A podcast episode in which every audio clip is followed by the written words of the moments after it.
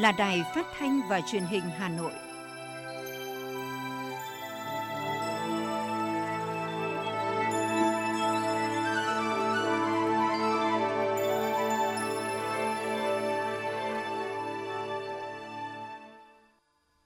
Xin kính chào quý vị và các bạn. Bây giờ là chương trình thời sự của Đài Phát thanh Truyền hình Hà Nội, phát trực tiếp trên sóng phát thanh tần số FM 90 MHz. Trưa nay thứ năm, ngày 28 tháng 4, có những nội dung chính sau đây. Nhận lời mời của Thủ tướng Chính phủ Phạm Minh Chính, Thủ tướng Nhật Bản Kishida Fumio sẽ thăm chính thức Việt Nam từ ngày 30 tháng 4 đến mùng 1 tháng 5. Chủ tịch Ủy ban nhân dân thành phố Chu Ngọc Anh chủ trì hội nghị công bố kết quả chỉ số cải cách hành chính năm 2021.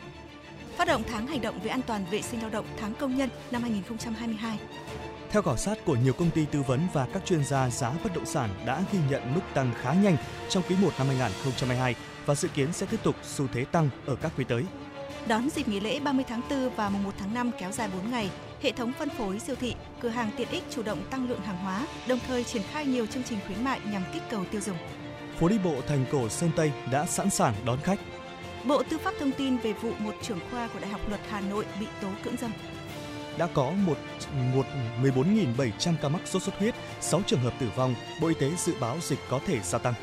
Thực phẩm bảo vệ sức khỏe xuyên tâm liên phạm gia có dấu hiệu vi phạm việc quảng cáo.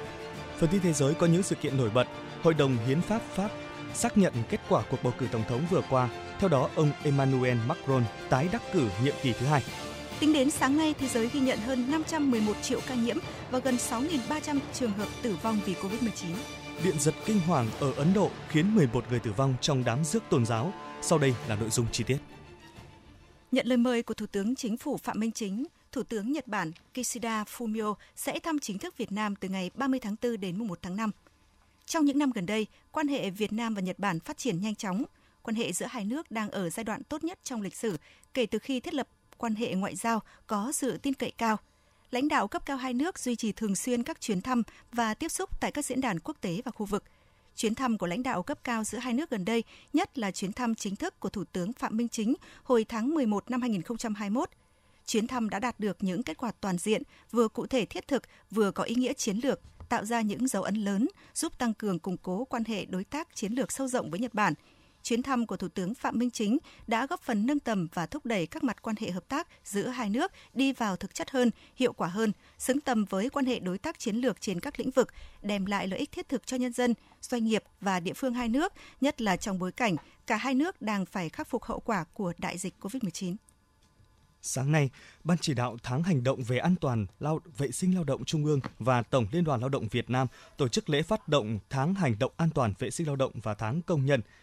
Năm nay, chủ đề của tháng an toàn vệ sinh lao động là tăng cường các biện pháp giảm thiểu rủi ro về an toàn vệ sinh lao động, cải thiện điều kiện lao động tại nơi làm việc, thích ứng an toàn, linh hoạt và kiểm soát hiệu quả dịch bệnh COVID-19 và tháng công nhân với chủ đề Công nhân Việt Nam tiên phong sáng tạo, trách nhiệm, an toàn, thích ứng.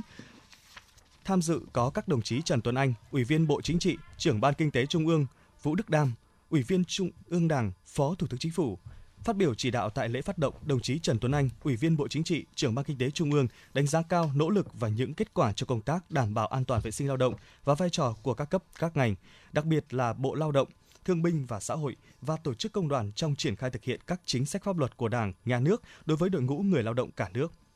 Đồng chí Trần Tuấn Anh cũng chỉ rõ 5 nhiệm vụ cần được làm tốt trong thời gian tới đối với Ban chỉ đạo tháng an toàn vệ sinh lao động Trung ương với các cấp công đoàn, người sử dụng lao động và người lao động.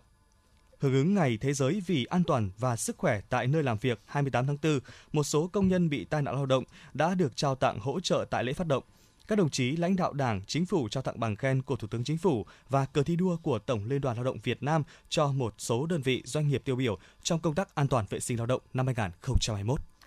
Sáng nay, Ủy viên Trung ương Đảng Trung Ngọc Anh, Phó Bí thư Thành ủy, Chủ tịch Ủy ban dân thành phố chủ trì hội nghị công bố kết quả chỉ số cải cách hành chính năm 2021 đối với các sở, cơ quan tư đương sở và Ủy ban nhân dân các quận huyện thị xã. Bên cạnh các đơn vị tiếp tục duy trì thứ hạng cao, bảng xếp hạng cải cách hành chính năm 2021 đã ghi nhận sự bứt phá ở một số đơn vị và khối huyện. Phó Bí thư Thành ủy Nguyễn Văn Phong tham dự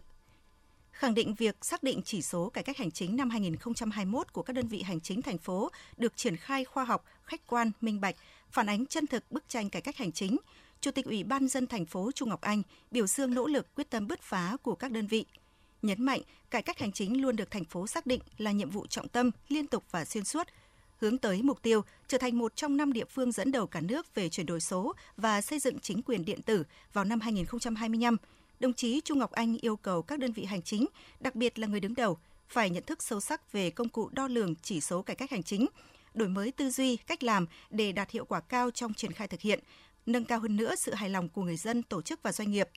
Đồng thời, Chủ tịch thành phố đề nghị từng đơn vị tăng cường tự kiểm tra, chú trọng kiểm tra đột xuất, xử lý nghiêm cán bộ vi phạm trách nhiệm thực thi công vụ, gây nhũng nhiễu phiền hà cho người dân doanh nghiệp, phát huy vai trò giám sát, phản biện xã hội của mặt trận Tổ quốc và các tổ chức đoàn thể xã hội để cải cách hành chính thực sự là động lực thúc đẩy phát triển kinh tế xã hội. Nhân dịp này, Ủy ban dân thành phố đã tặng bằng khen cho 24 tập thể có thành tích xuất sắc trong phong trào thi đua đẩy mạnh cải cách hành chính. Sáng nay, tại huyện Mê Linh, Tổng công ty Đầu tư Phát triển và Đô thị HUT đã tổ chức lễ khởi công công trình nhà ở tại khu đô thị dự án HUT Mê Linh Central. Tới dự có nguyên Phó Thủ tướng Chính phủ Trịnh Đình Dũng và Phó Chủ tịch Thường trực thành phố Lê Hồng Sơn. Dự án tổ hợp nhà ở cho thuê tại khu đô thị mới Thanh Lâm, Đại Thịnh 2 có tổng diện tích hơn 55 hecta. Công trình nhà ở được khởi công trong ngày hôm nay, khởi đầu cho chuỗi các công trình nhà ở thấp tầng, cao tầng với tổng diện tích sàn nhà ở 409.000 m2, trong đó diện tích sàn các công trình nhà ở xã hội là 73.000 m2 sẽ được chủ đầu tư triển khai trong thời gian tới. Dự án hoàn toàn sẽ góp phần hoàn thiện cảnh quan kiến trúc đô thị, các khoảng cây xanh đan xen giúp làm hài hòa cảnh quan và không gian kiến trúc tổng thể, làm góp phần điều hòa không khí, tạo không gian nghỉ ngơi thư giãn, môi trường sống chất lượng cho cư dân tạo diện mạo đô thị đẹp, văn minh, hiện đại, tăng hiệu quả khai thác sử dụng đất, tạo thêm quỹ nhà ở phục vụ nhu cầu phát triển của huyện Mê Linh nói riêng và của thủ đô nói chung.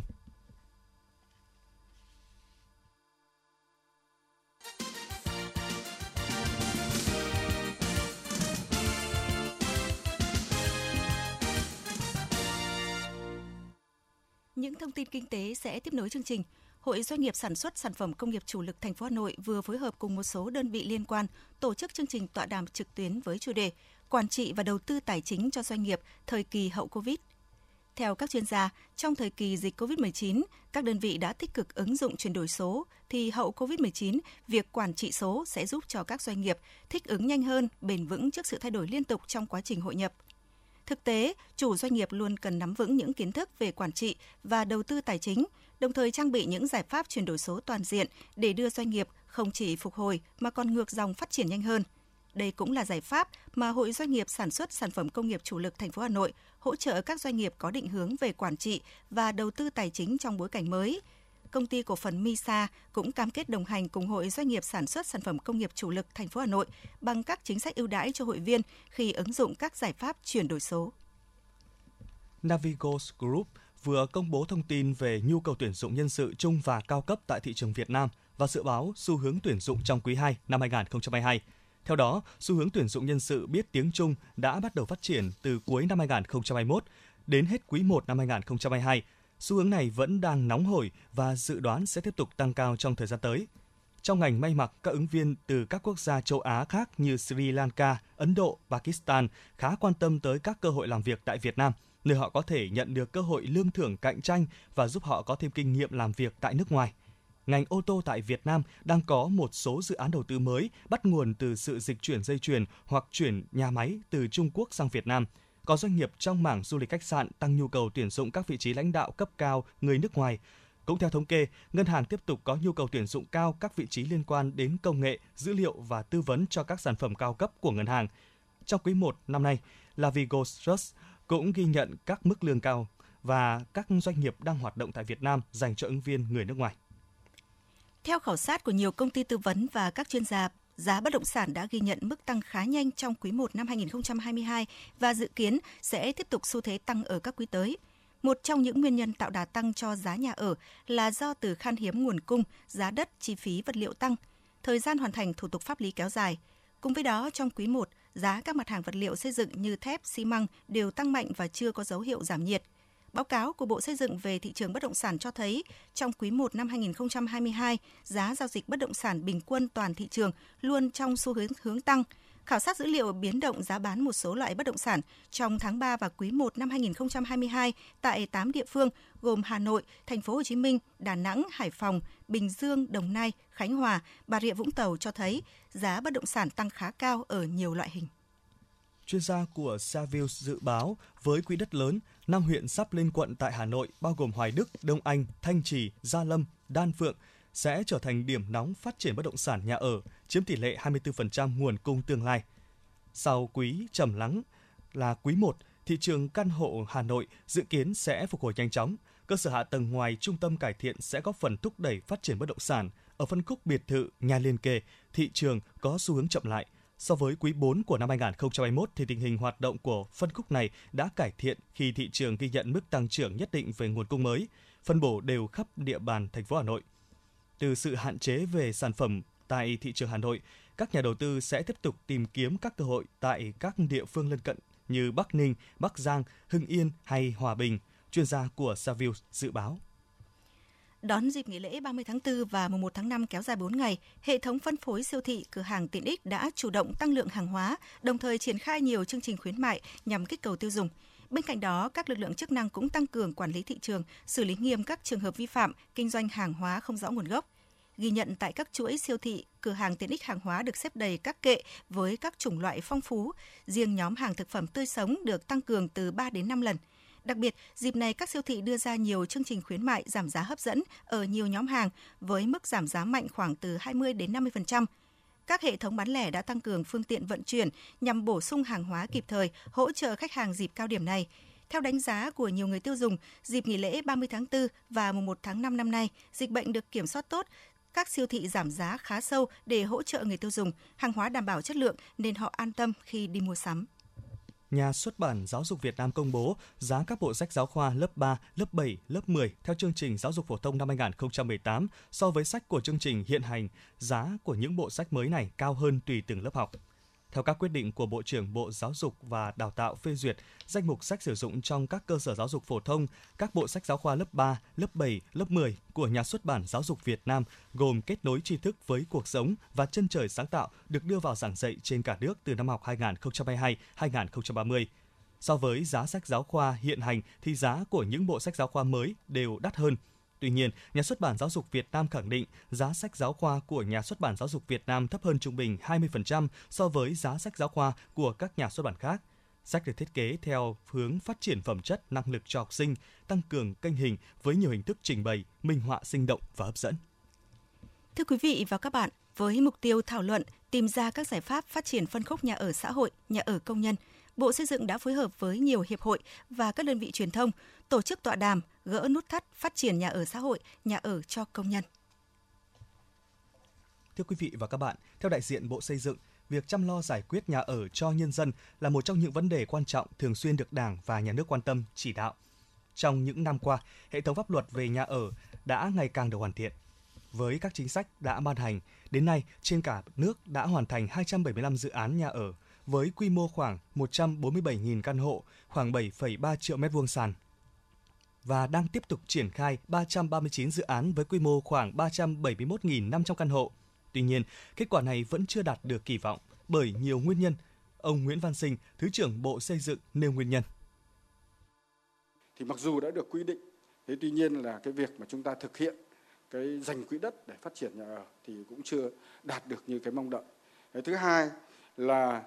về các trình tự thủ tục lựa chọn ờ, đầu tư chủ đầu tư thì cũng còn nhiều cái phiền hà. Thế rồi nguồn vốn ưu đãi cho đầu tư việc tiếp cận thì cũng chưa được ờ, thuận lợi chưa được ờ, dễ dàng để triển khai cái việc này. Đề cập những vướng mắc trong việc thiếu nguồn vốn ưu đãi trong phát triển nhà ở xã hội, ông Hà Quang Hưng, Phó Cục trưởng Cục Phát triển Nhà và Thị trường Bất động sản Bộ Xây dựng cho biết thêm, sau khi gói tín dụng 30.000 tỷ cho vay phát triển nhà ở xã hội và nhà ở thương mại thực hiện trong giai đoạn 2013-2016 kết thúc, nguồn vốn phát triển nhà ở xã hội rất hạn chế. Trong cả giai đoạn 2016-2020, Ngân hàng Chính sách Xã hội chỉ được phân bổ 2.163 tỷ trên 9.000 tỷ nhu cầu và chỉ đạt 27% nhu cầu vốn. Trong khi các ngân hàng thương mại là đối tượng cho các chủ đầu tư dự án xây dựng nhà ở xã hội, nhà ở công nhân vay lại không được bố trí nguồn vốn nào dẫn đến các dự án nhà ở xã hội và nhà ở công nhân bị đình trệ, giãn, hoãn, nguồn cung thiếu. Từ góc độ địa phương đang đẩy mạnh phát triển các dự án nhà ở xã hội, ông Luyện Văn Phương, Phó Giám đốc Sở Xây dựng Hà Nội cho biết, kết quả khảo sát tổng nhu cầu phát triển nhà ở xã hội của thành phố Hà Nội sau năm 2020 là khoảng 6,8 triệu mét vuông sàn. Tuy nhiên, trong kế hoạch từ năm 2021 đến năm 2025, thành phố chỉ phát triển được khoảng 1.250 triệu mét vuông sàn, thấp hơn rất nhiều so với nhu cầu thực tế. Nguyên nhân chủ yếu do quỹ đất để phát triển nhà ở xã hội đang rất hạn chế. Dự án bị thu hồi để bàn giao cho chủ đầu tư khác thì mới phải bố trí tiếp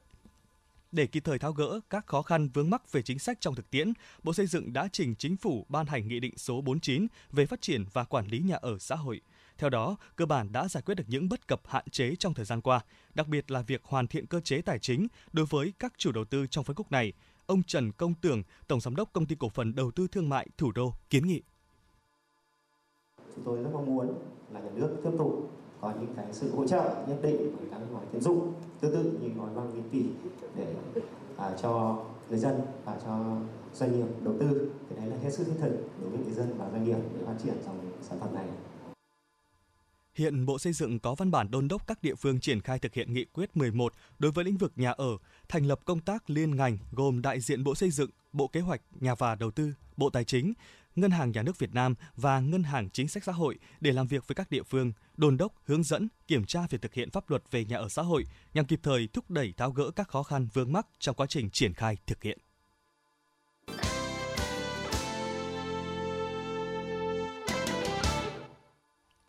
Mời quý vị và các bạn nghe tiếp phần tin. Ủy ban dân thị xã Sơn Tây tổ chức hội nghị thông báo thông tin báo chí về khai mạc năm du lịch Sơn Tây xứ Đoài, đặc biệt thông tin về việc khai trương tuyến phố đi bộ thành cổ Sơn Tây.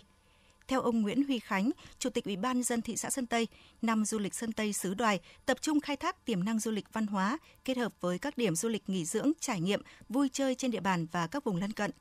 những quần thể văn hóa tiêu biểu như thành cổ Sơn Tây, đền Phà, chùa Mía, làng cổ ở Đường Lâm, Văn Miếu Sơn Tây cùng khu du lịch Hồ Đồng Mô với sân gôn đạt tiêu chuẩn quốc tế, làng văn hóa du lịch các dân tộc Việt Nam và hệ thống các điểm du lịch nghỉ dưỡng trên địa bàn sẽ là điểm đến tham quan nghỉ dưỡng của đông đảo du khách – Đặc biệt là hoạt động của tuyến phố đi bộ thành cổ Sơn Tây. Đây là một trong bốn tuyến phố đi bộ của thành phố Hà Nội sẽ phát huy lợi thế của di tích thành cổ Sơn Tây kết hợp với các tuyến phố nội thị, các công trình văn hóa khu vực trung tâm nhằm tạo ra một không gian mang tính cộng đồng với âm hưởng hiện đại, nhộn nhịp, vui tươi, ấn tượng, mới lạ, sống động và hấp dẫn, đáp ứng nhu cầu thưởng thức, giao lưu sinh hoạt văn hóa, vui chơi, giải trí, mua sắm, khám phá ẩm thực của nhân dân địa phương và du khách tham quan vào mỗi dịp cuối tuần.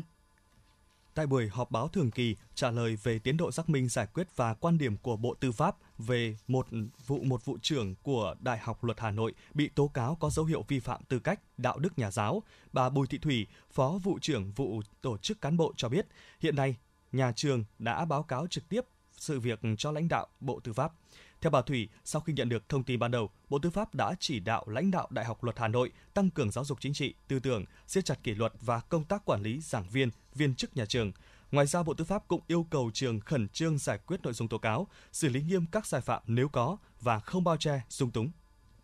Bộ Nông nghiệp và Phát triển Nông thôn thông tin công bố kết quả xếp hạng các địa phương về triển khai công tác quản lý an toàn thực phẩm nông lâm thủy sản năm 2021 theo kết quả xếp hạng 63 tỉnh thành phố về triển khai công tác quản lý an toàn thực phẩm nông lâm thủy sản năm 2021 của Bộ Bộ Nông nghiệp và Phát triển nông thôn, cả nước có 36 tỉnh thành phố được xếp hạng vào nhóm địa phương triển khai tốt và 37 tỉnh thành phố còn lại được xếp vào nhóm địa phương triển khai đạt yêu cầu. So với năm 2020, tăng thêm 15 tỉnh thành phố được xếp hạng vào nhóm địa phương triển khai tốt. Riêng Đồng Nai từ nhóm triển khai tốt năm 2020 bị xếp xuống nhóm địa phương đạt yêu cầu năm 2021. Từ vị trí số 4 với 89 điểm, Hà Nội cũng đã rớt xuống vị trí thứ 31 chỉ với 81 điểm trong công tác quản lý an toàn thực phẩm nông lâm thủy sản năm 2021.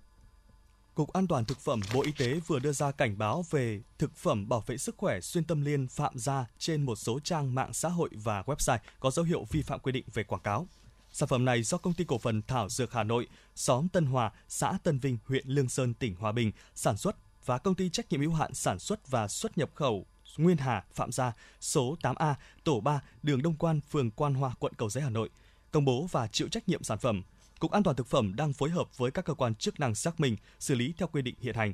Trong quá trình các cơ quan chức năng quản lý, xử lý, Cục An toàn thực phẩm đề nghị người tiêu dùng không căn cứ vào các nội dung quảng cáo sai sự thật trên một số website, đường link phẩm gia đông y.vn và facebook.com gạch chéo xuyên tâm liên phẩm gia để quyết định mua và sử dụng sản phẩm này vì có nguy cơ gây ảnh hưởng đến sức khỏe và kinh tế. Bộ Y tế cho biết từ đầu năm đến nay, hơn 14.700 ca sốt xuất huyết được ghi nhận trên cả nước, trong đó có 6 ca tử vong. Dự báo số ca sốt xuất huyết có thể gia tăng trong thời gian tới do vào mùa dịch, các tỉnh thành xây dựng phương án phòng chống. Để chủ động triển khai các biện pháp phòng chống, không để dịch bùng phát, hạn chế tối đa số mắc và tử vong, Bộ Y tế đề nghị Chủ tịch Ủy ban dân tỉnh, thành phố chỉ đạo xây dựng và ban hành kế hoạch tổ chức các hoạt động hưởng ứng Ngày ASEAN phòng chống sốt xuất huyết lần thứ 12, 15 tháng 6 năm 2022 và triển khai các hoạt động thiết thực nhằm truyền thông phòng chống sốt xuất huyết trước mùa dịch và phát huy vai trò của chính quyền, ban ngành, đoàn thể, người dân tích cực tham gia vào công tác phòng chống sốt xuất huyết.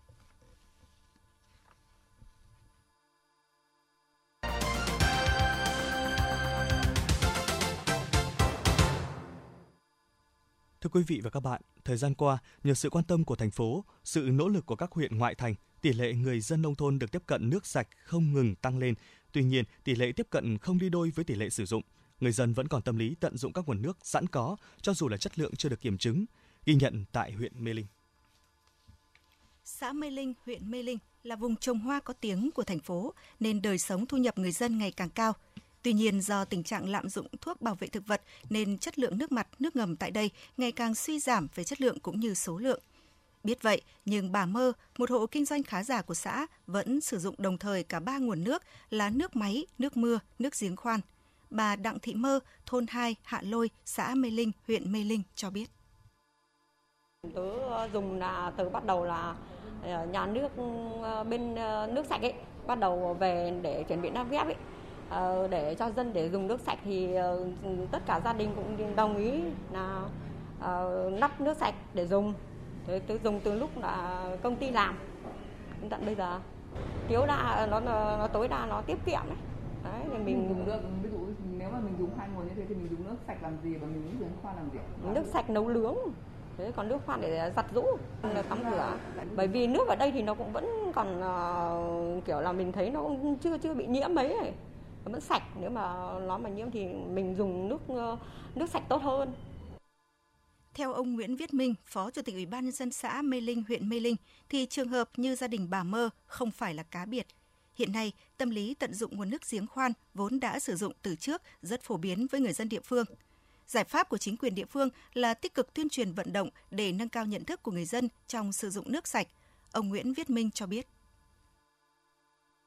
Nói chung là cái ờ, tỷ lệ mà trực tiếp ờ, dùng nước sạch mà kể cả cái ờ, về cái đạt cái theo cái mong muốn địa phương ấy thì tới, tới vừa rồi thì theo cái khảo sát cụ thể thì cái đạt theo mong muốn này chưa đạt. Hiện tại thì nó chắc khoảng độ hơn 70% theo cái cái hướng. Nhưng mà sau này thì cũng có nhiều cái để cũng động viên nhân dân. Hai nữa mà cũng bằng nhiều một số cái hình thức để tuyên truyền cụ thể để nhân dân người ta cũng nắm bắt được và người ta sử dụng cái nguồn nước sạch nhiều hơn nữa ờ, trong cái việc mà không phải là mình là phục vụ đời sống mà nó liên quan đến nhiều cái cái cái lĩnh vực khác nữa. Hiện nay tại huyện Mê Linh, tỷ lệ số hộ dân đăng ký sử dụng nước sạch đạt trên 50%, sử dụng nguồn nước từ các công trình cấp nước tập trung đạt khoảng 84%. Có được kết quả này là do nhà máy dự án cấp nước cho 12 xã của công ty cổ phần cấp nước Mê Linh – tổng mức đầu tư gần 670 tỷ đồng theo hình thức xã hội hóa, chính thức đi vào vận hành từ năm 2020. Ông Trần Văn Huệ, Chủ tịch Ủy ban nhân dân xã Tự Lập, huyện Mê Linh cho biết. Như vậy là đến thời điểm này thì như vậy là so với lại được đầu tư của huyện Mê Linh thì như vậy là đến năm 2021 thì cơ bản như vậy là ở một thôn đã hoàn thành. Và đến hiện nay thì như vậy về sử dụng nước thì à, xã Tự Nập như vậy là có 2.917 hộ. Thì như vậy, một thôn thì đã xong và cơ bản cái sử dụng nước sạch, nước nước hợp vệ sinh là 100% cái sử dụng nước máy của công ty à, nước à, sạch Mê Ninh thì đến hiện giờ thì như vậy là chiếm độ khoảng 40 45% Trong khi đó thì như vậy Đảng, ủy ban xã tiếp tục tuyên truyền đến hai thôn để các hộ nâng cao được cái nhận thức sử dụng nước sạch đến năm 22 thì sẽ cố gắng phấn đấu là 100% các hộ trong xã là sử dụng nước sạch. Thế còn một thôn Yên Bài thì như vậy là đang triển khai lắp đặt song song cùng với đầu tư xây dựng. Thì trên thôn Yên Bài thì chưa triển khai, nhưng mà cơ bản ở dưới Phú Mỹ, thôn Phú Mỹ của xã Tự Nập là chiếm của tổng như vậy dân số là khoảng 45% là đã sử dụng nước sạch của công ty nước sạch Mê Linh. Theo nghị quyết của Hội đồng Nhân dân thành phố, đến năm 2025, tỷ lệ người dân nông thôn được tiếp cận sử dụng nước sạch là 100%. Với Mê Linh, mục tiêu ấy không khó, nhưng để 100% người dân sử dụng nước sạch cần vào sự tuyên truyền mạnh mẽ để thay đổi nhận thức của người dân nơi đây. Ông Dương Tiến Đăng, Phó trưởng phòng quản lý đô thị huyện Mê Linh cho biết. Có cái khó khăn ở trên địa bàn huyện thì hiện tại là có 3 đơn vị cấp nước sạch trên địa bàn huyện. Tuy nhiên là cái đơn vị mà công ty cổ phần nước sạch Mê Linh ấy, thì đầu tư là sau sau cùng và là từ nguồn xã hội hóa. Vì vậy là công ty có cái huy động cái ờ, cái, cái 3 triệu rưỡi tiền lắp đặt đồng hồ tức là ứng trước của người dân sau đó trả dần trong vòng 10 năm thì cái đấy là một cái khó khăn và người dân thì đang ờ, chưa đồng ý với cái huy động đấy nên là việc sử dụng nước sạch là chưa được nhiều thì ờ, trong thời gian tới thì huyện cũng sẽ tuyên truyền với các hoặc chỉ đạo các xã đã tuyên truyền để cho người dân hiểu về sự quan trọng của nước sạch để người dân sử dụng ủng hộ trong sử dụng nước sạch để đảm bảo sức, sức khỏe của người dân hơn. Hiện tại trên địa bàn huyện Mê Linh có 65.606 hộ dân, nhưng mới chỉ có 33.450 hộ sử dụng nước sạch, đạt hơn 50%, sử dụng nguồn nước từ các công trình cấp nước tập trung đạt hơn 84%. Điều ấy chứng tỏ có nước nhưng người dân lại không dùng. Theo kết quả xét nghiệm của Trung tâm Bảo vệ môi trường trong sản xuất nông nghiệp và xây dựng nông thôn mới, Sở Nông nghiệp và Phát triển Nông thôn Hà Nội tháng 1 năm 2021, trong số 104 mẫu nước lấy từ các công trình cấp nước nhỏ lẻ năm 2020, bao gồm 18 mẫu tại trạm y tế, 86 mẫu tại các trường học trên địa bàn huyện Mê Linh, có tới 25 mẫu không đạt quản lý chất lượng 02-2009 BIT, trong đó hàm lượng sắt 10 mẫu vượt quy chuẩn, hàm lượng amoni 6 mẫu vượt quy chuẩn và chỉ số permanganat có 21 mẫu vượt quy chuẩn. Đây là nghịch lý, bất cập cần được chính quyền huyện quan tâm đúng mức vào cuộc tuyên truyền mạnh mẽ để thay đổi nhận thức của người dân, vừa góp phần đảm bảo sức khỏe, vừa hoàn thành các tiêu chí xây dựng nông thôn mới.